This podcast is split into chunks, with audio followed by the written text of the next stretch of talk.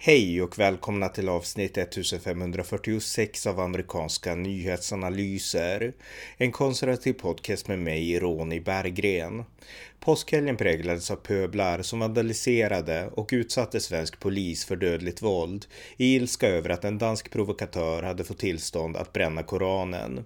Sverigedemokraternas rättspolitiska talesperson Tobias Andersson debatterade häromdagen påskupploppen och koranbränningar med Sveriges Islamiska parti Nyans partiföreträdare Rami Hussein på programmet Dialogiskt.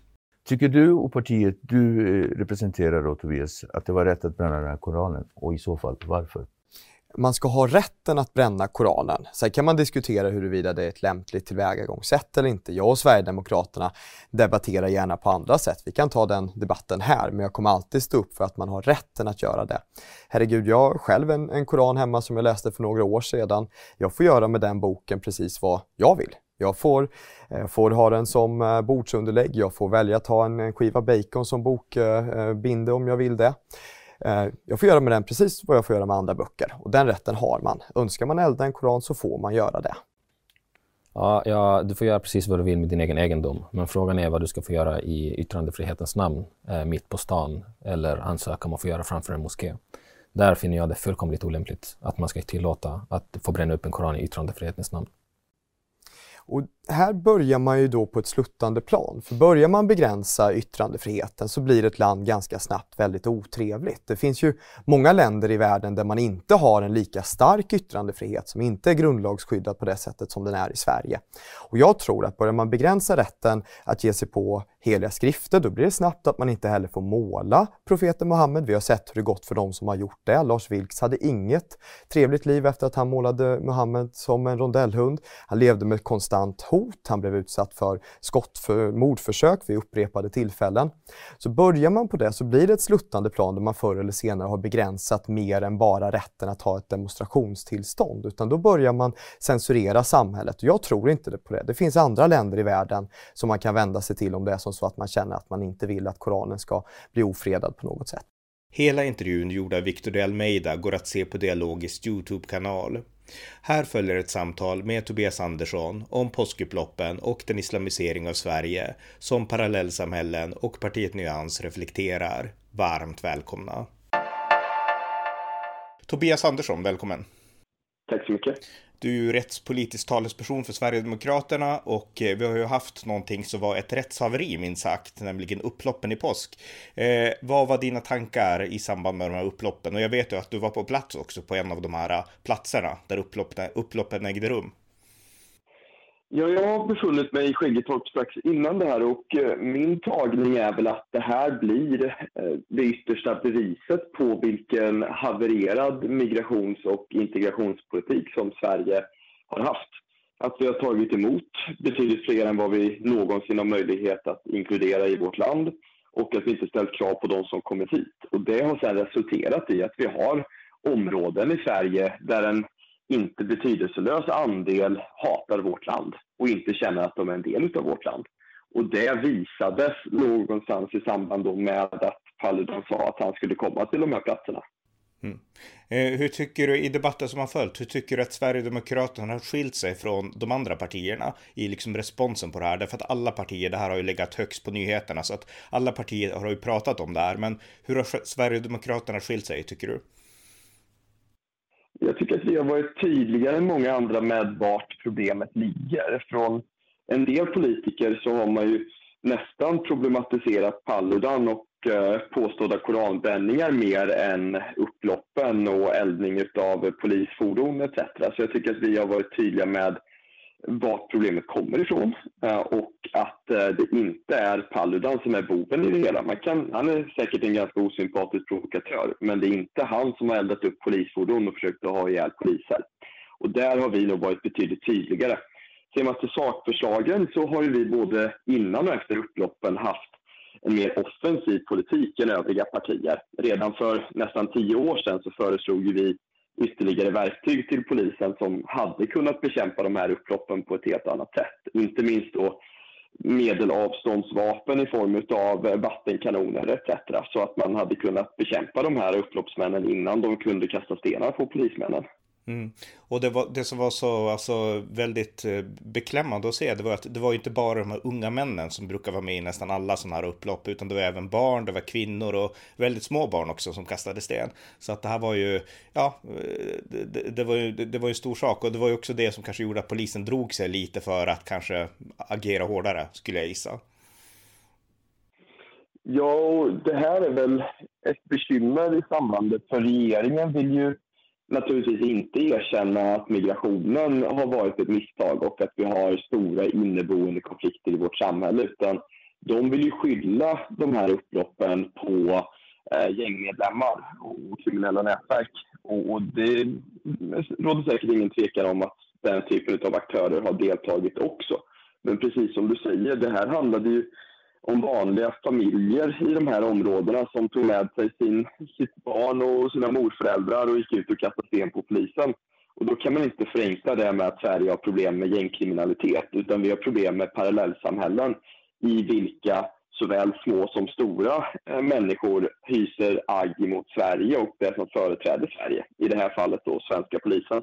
Ja, och eh, häromdagen så var du med i en debatt också på, på Youtube-kanalen Ideologiskt. Jag följer inte den, Dialogiskt, Dialogiskt heter den. Och eh, då samtalade du med partiet Nyans, det här nya islamiska, islamistiska partiet eh, Nyans. Och du pratade med deras partisekreterare Rami Hussein, deras talesperson tror jag. Och eh, jag såg hela den här debatten igår och det var ju otroligt intressant. Dels för att det var ett viktigt ämne som ni pratade om. Ni pratade om upploppen och ni pratade om att rätten att bränna Koranen och inte. Och du var ju väldigt tydlig försvarare av rätten, alltså yttrandefrihet. Och Rami Hussein var det inte och det uppstod i viss mån i alla fall en debatt om islamisering. Eh, skulle du säga att partiet Nyans är ett tecken på att det finns en liksom verklig islamisering av Sverige?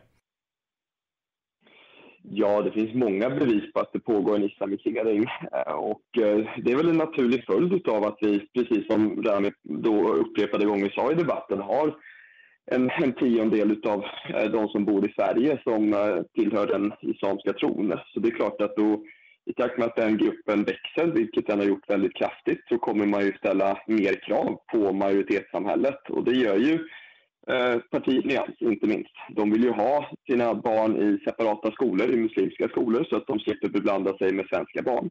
De vill att muslimer ska utgöra en nationell minoritet och få särrättigheter mot majoritetsbefolkningen. De vill att vi begränsar den svenska yttrandefriheten och låter den någonstans då vara underordnad den mångkultur och eh, islamism som, som de företräder. Och det jag lyfte egentligen, det var ju att jag har väldigt svårt att förstå varför då stora grupper av människor lämnar sina länder eh, av olika skäl för att komma till Sverige. Ett bra land där vi har yttrandefrihet och starka demokratiska värderingar och sen så när de väl är här så försöker de att få Sverige att likna de länderna som de har migrerat ifrån. Då tycker jag att då kunde de lika gärna stanna till sina länder om de vill att det ska vara olagligt att bränna Koranen eller om de vill att sina barn endast umgås med muslimer etc. Mm. Och vi kan säga att partiet Nyans är ett parti som vill förbjuda koranbränningar och de vill ha separata badtider för män och kvinnor och liknande. Så att de vill ju sakta och på ett mjuk, mjukt sätt kanske, men ändå införa islamisk lag i Sverige. Alltså de vill att deras lagar ska gälla framför våra. Eh, men jag tänkte, alltså jag har inte sett någon som har debatterat på det här sättet som du har gjort med partiet Nyans. Du måste vara en av de tidigaste, alltså en av de första, liksom lite mer välkända politiker i alla fall som, som tar en sån här debatt. Mig veterligen är jag den första, om man säger så, politikern på nationell nivå som har en debatt med nyanser. Och det kan man ju diskutera vad som är, är rätt eller fel. Jag tror ju på um, att ta debatten. Jag tror att uh, om partiet Nyans endast får verka i det fördolda och genom imamer och moskéer nå ut till sina målgrupper så kommer ju en stor del av svenskarna inte veta vad de står för. Uh, så, så, då tycker jag att det kan vara bra att, att synliggöra det. Sen så eh, hade vi en förhållandevis sansad debatt så sett. Vi, vi håller inte med varandra på något sätt, men jag tror på att ta debatten. Och eh, ser man på lång sikt så ser inte jag att partiet Nyans har några stora förutsättningar. Vi, vi pratar ju ändå då om en, en, olika grupper av människor som varit i konflikt med varandra i, i 1400 år sedan islam uppkom och att de skulle på något sätt enas över eh, etnicitetsgränser eh, och nationsgränser i ett parti i Sverige ser jag som som ganska osannolikt. Ja, jag instämmer. Men, men jag tycker det är väldigt viktigt att just ta debatten som, som du gjorde. Jag menar, jag tror att det här är en debatt som man skulle vilja se, alltså Liberalerna ta, alltså om vi backar 10, 15, 20 år, då skulle man vilja mm. se Moderaterna, Liberalerna, kanske Kristdemokraterna, men såklart också Socialdemokraterna ta den här debatten, för det handlar om liksom försvaret av det sekulära, demokratiska Sverige byggt på kristna värderingar. Och de lyser med sin frånvaro. Alltså de, för dem så är det här för känsligt, därför att det blir för mycket att peka på islam. Men du vågar gå in i den här debatten och jag tycker att det, det är oerhört bra. Känner du själv att du skulle vara fler som liksom vågar ta de här debatterna? Ja, verkligen. Jag tror att det hade, det hade behövts. För det är inte så, så att det bara är Sverigedemokraterna, hoppas jag, som, som har problem med islamisering av Sverige. Utan om man sätter fingret på vad det riskerar att innebära i praktiken så borde ju alla sekulära partier motsätta sig den utvecklingen. Eh, men det är väl känsligt och det handlar väl delvis om att en, en del partier eh, ligger i farozonen att tappa en, eh, en andel av sina väljare till partiet Nyans om de skulle få ett uppsving. Eh, jag menar, vi har som sagt en, en stor grupp muslimer i Sverige eh, från olika härkomst som idag då röstar på, på andra partier och kanske engagerat sig i andra partier. Och, och det är klart att då kanske inte Socialdemokraterna vill ge en nyans utrymme för då riskerar ju en del av deras väljare att söka sig till ett annat parti helt enkelt. Mm. Sista frågan då, hur mycket tror du att det här kommer att spela in inför, inför valet i höst? Alltså det här som nu har hänt, upploppen och liksom debatten om islam och islamisering och så. Jag hoppas att det kommer få betydelse, för det här är ju ett ständigt latent hot i det svenska samhället. Att vi har parallellsamhällen som tillåtits växa fram och cementeras där en, en relativt stor andel då utav de som bor i områdena inte bekänner sig som en del av Sverige. Eh, och eh, det uppdagades nu. Jag tror att det säkerligen kan uppdagas på, på andra sätt fram till valdagen. Men det är ju någonting vi måste ta itu med. Tillåter vi det här att fortskrida så kommer vi ju prata om områden som helt enkelt inte är en del av vårt land utan som är något annat och som kommer i allt högre utsträckning ha egen rättskipning, egna normer, egna eh, kulturer etc. Och det måste vi bekämpa. Så jag hoppas att det här får politisk påverkan eh, på valet. Mm, just det. Tobias Andersson, tack så mycket. Tack så mycket. Tack för att ni har lyssnat på amerikanska nyhetsanalyser. Jag vill också gärna uppmana er att om ni har möjlighet skänka en slant till de organisationer som stöder Ukraina. Behoven är enorma och Ukrainas sak är också vår. Putins aggression är nämligen en attack på hela Europa. Vi måste stå enade. Ett enkelt sätt att bidra till den gemenskapen är att skänka en slant till Ukrainas behövande. Och med den maningen är detta avsnitt slut. Återigen, stort tack för att ni lyssnar på amerikanska nyhetsanalyser. thank you